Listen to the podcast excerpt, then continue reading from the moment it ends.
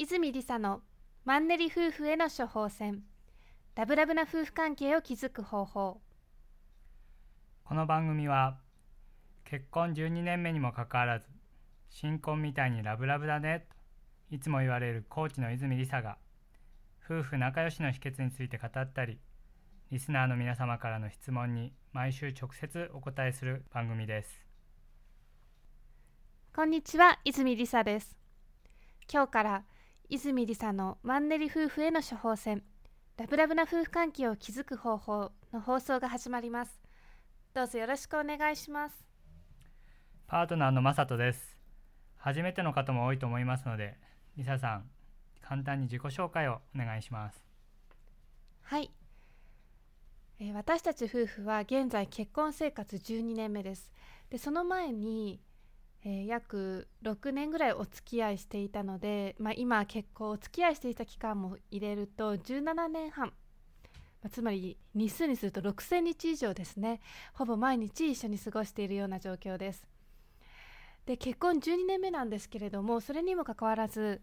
多くの人から今でも新婚みたいだねとよく言われます、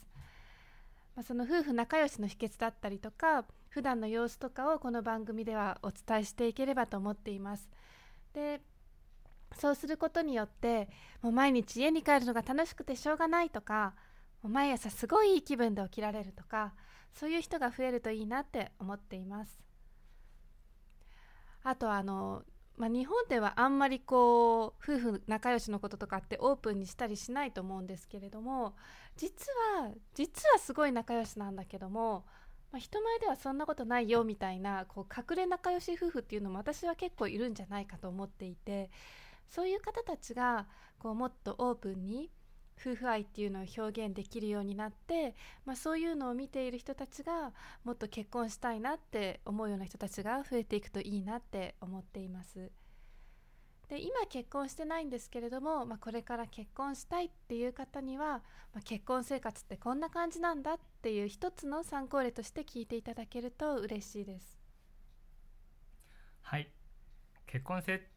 結婚生活以外に関する自己紹介がなかったのですが本業はコーチをされているんですよね。はい、えーやりたいことがわからないとか、まあ、今の環境に満足してないっていう方に向けてどうやったらその人本来の魅力を引き出してもっとこうさらに輝けるのかについてコーチングを行っています。でやりたいことが明確な方とか、まあ、もう明確になった方に対してはこう目標達成のためのコーチングも行っています。で結婚生活に関する相談にも乗っています。でもともと私があの去年ちょっと仕事のこととかで悩んでる時にパッションテストっていうのに出会ってで今こうしてこうやりたいことが分かってこうコーチングっていうことをやっているんですけれどもまあそのこうやりたいことが分からない人がこうやりたいことができるようになってこう自由に楽しく生きられるっていうそういう人を増やすお手伝いをできたらいいなって思っています。はいこの泉理沙のマンネリ夫婦への処方箋ラブラブな夫婦関係を築く方法ではリスナーの皆様からいただいた質問にリサさんが答えていきます。質問がある方は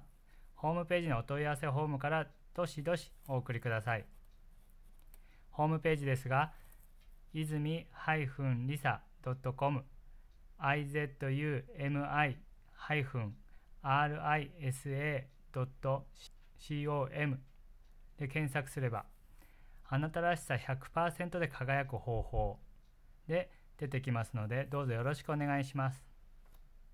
さて今日は K さんからいただいた質問をご紹介させていただきます。リサさんこんにちは。いつもブログを拝見させていただいています。お二人がラブラブな秘訣を教えてください。はい、K さんご質問ありがとうございます。ラブラブな秘訣。そうですね。まあたくさんあるんですけれども、3点挙げるとしたら、1つ目は共有しているものが多い。で、2つ目は自分の心に余裕がある。3つ目は感謝の気持ちですね。で、まあ、1つ目の共有しているものが多いなんですけれども、まあ、私たち夫婦は本当にもういつでも一緒にいるんですよね。例えば学生時代の時とかは大学が一緒だったので大学でも一緒にいるしその後夜バイトが終わってからも一緒にいるし、まあ、週末もずっと一緒に過ごしてるしみたいな感じでとにかくまず一緒にいる時間が多いです。で、まあ、今でもこう社会人になってからもお互いが出張の時以外は常に一緒にいる感じなので例えばこう平日の夜仕事から帰ってきて、まあ、どちらかが先に帰ってきました。ってなってで後から帰ってくる人が後から帰ってくる方が駅に着いたらこう犬の散歩も兼ねて迎えに行って、まあ、2人プラスうち犬が2匹いるんですけれども2人プラス2匹でこう一緒に帰ってくるとかそうですねもう常に一緒にいる感じなので週末とかも本当に日用品を買いに行くのも一緒ですし、まあ、ちょっと銀座とかに出かけて買い物しようっていう時も一緒ですし本当に一緒にいる時間が長いです。まあ、時間以外に共有しているものとしては情報ですね。で例えばお互いの予定とかなんですけれども私たちのあのダイニングに大きなカレンダーがかかっていてこう予定を書き込めるようなすごい大きなカレンダーなんですけれどもそこにお互いの予定を書き込んでいます。でまあお互いいつこの日は何時ぐらいに帰ってくるのかなとかそういうことをちゃんと把握してます。あと私たち夫婦はあのよくセミナーとか勉強会とかに行ったりするんですけども例えばこう一人でセミナーに行った時っていうのは帰ってきたら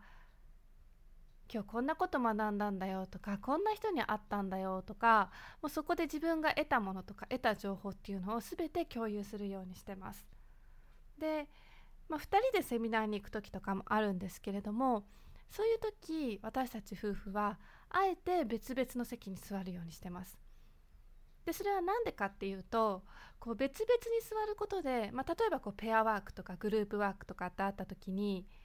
こう知らない人の初めての人の価値観っていうものを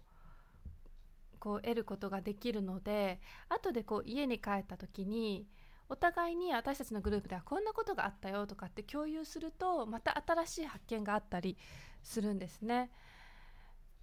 まあ、ですのでこう情報を全てオープンにして共有するっていうことを心がけています。で2つ目なんですけれども自分の心に余裕があること。でまあさっき私たち夫婦はほぼ常にいつも一緒にいるっていうことをお話ししたんですけれどもとはいえあの一人でいる時間っていうのをすごく大切にしています。でやっぱりこう自分と向き合う時間を取るっていうのはすごく大切なことだと思っています。でまあ、じゃあいつ撮るのっていう話なんですけれども例えば、まあ、私たち夫婦仲良しって言われてるんですけれどもでもお風呂は別々に入ってるんですね。でそそれはなぜかっていうとまあこうお風呂ってこうすごいリラックスできる場所で、まあ、一人でこう何も考えずにのんびりできる場所。でそういう時こそ何も考えずにと言いつつあの逆に自分がこれからどうしていきたいかとかいろんなアイデアとかが浮かんできたりするのでもっとどうやったら、どうやったらもっと明日楽しくできるかなとかなんか昨日の自分よりもっと成長してるにはどうしたらいいかなとかこういろんなアイディアが一人でいることでこう湧き上がってきたりするのでこう一人の時間っていうのを必ず取るようにしています。でまあ、あと自分の心に余裕があることとしては私はあのやりたいことをやってやりたいやりたくないことはやらないっていうのがすごい大事だと思っています。やっぱりこうやりたくないことばっかりやって過ごしていると、まあ、周りにいる人との人間関係っていうのもやっぱよくはならないと思うんですね。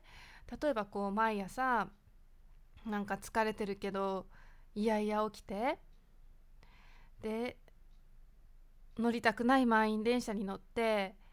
もう会社に着いた時点で疲れ切っててでなんかちょっと気に入らない上司がいるんだけどもうしょうがないから仕事だからみたいな感じで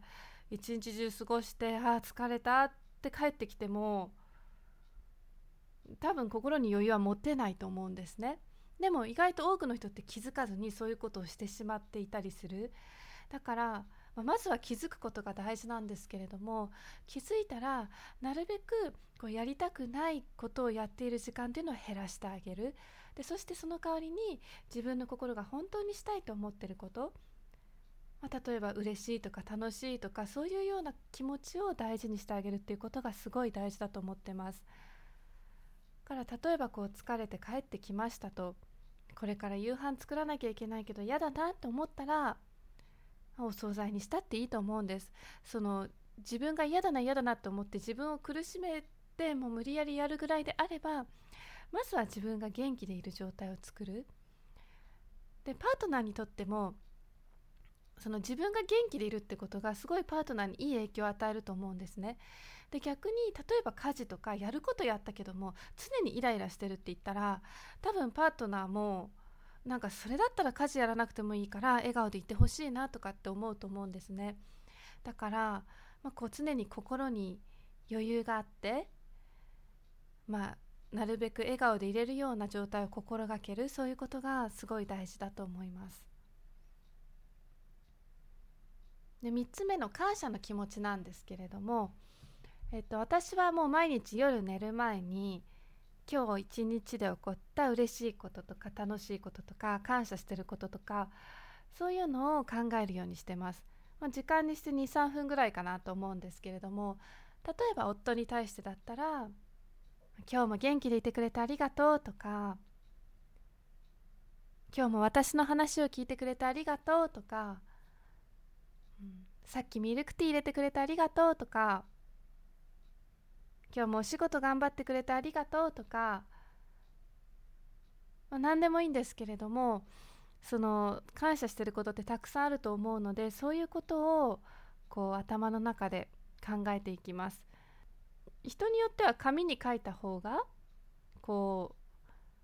なんか残るっていう方もいるので、まあ、余裕があれば紙に書くのもいいと思いますでもちろんその感謝してることはその都度口頭でもちゃんとパートナーに対してとかまあ、それ以外の人に対しても口頭でもありがとうって伝えることはすごくいいと思います。はい、ですので、まあ、ラブラブな秘訣ですよね。主に3点挙げるとしたら1つは共有しているものが多いっていうこと、まあ、時間でも情報でも全てですね。で2つ目が自分の心に余裕があるということ。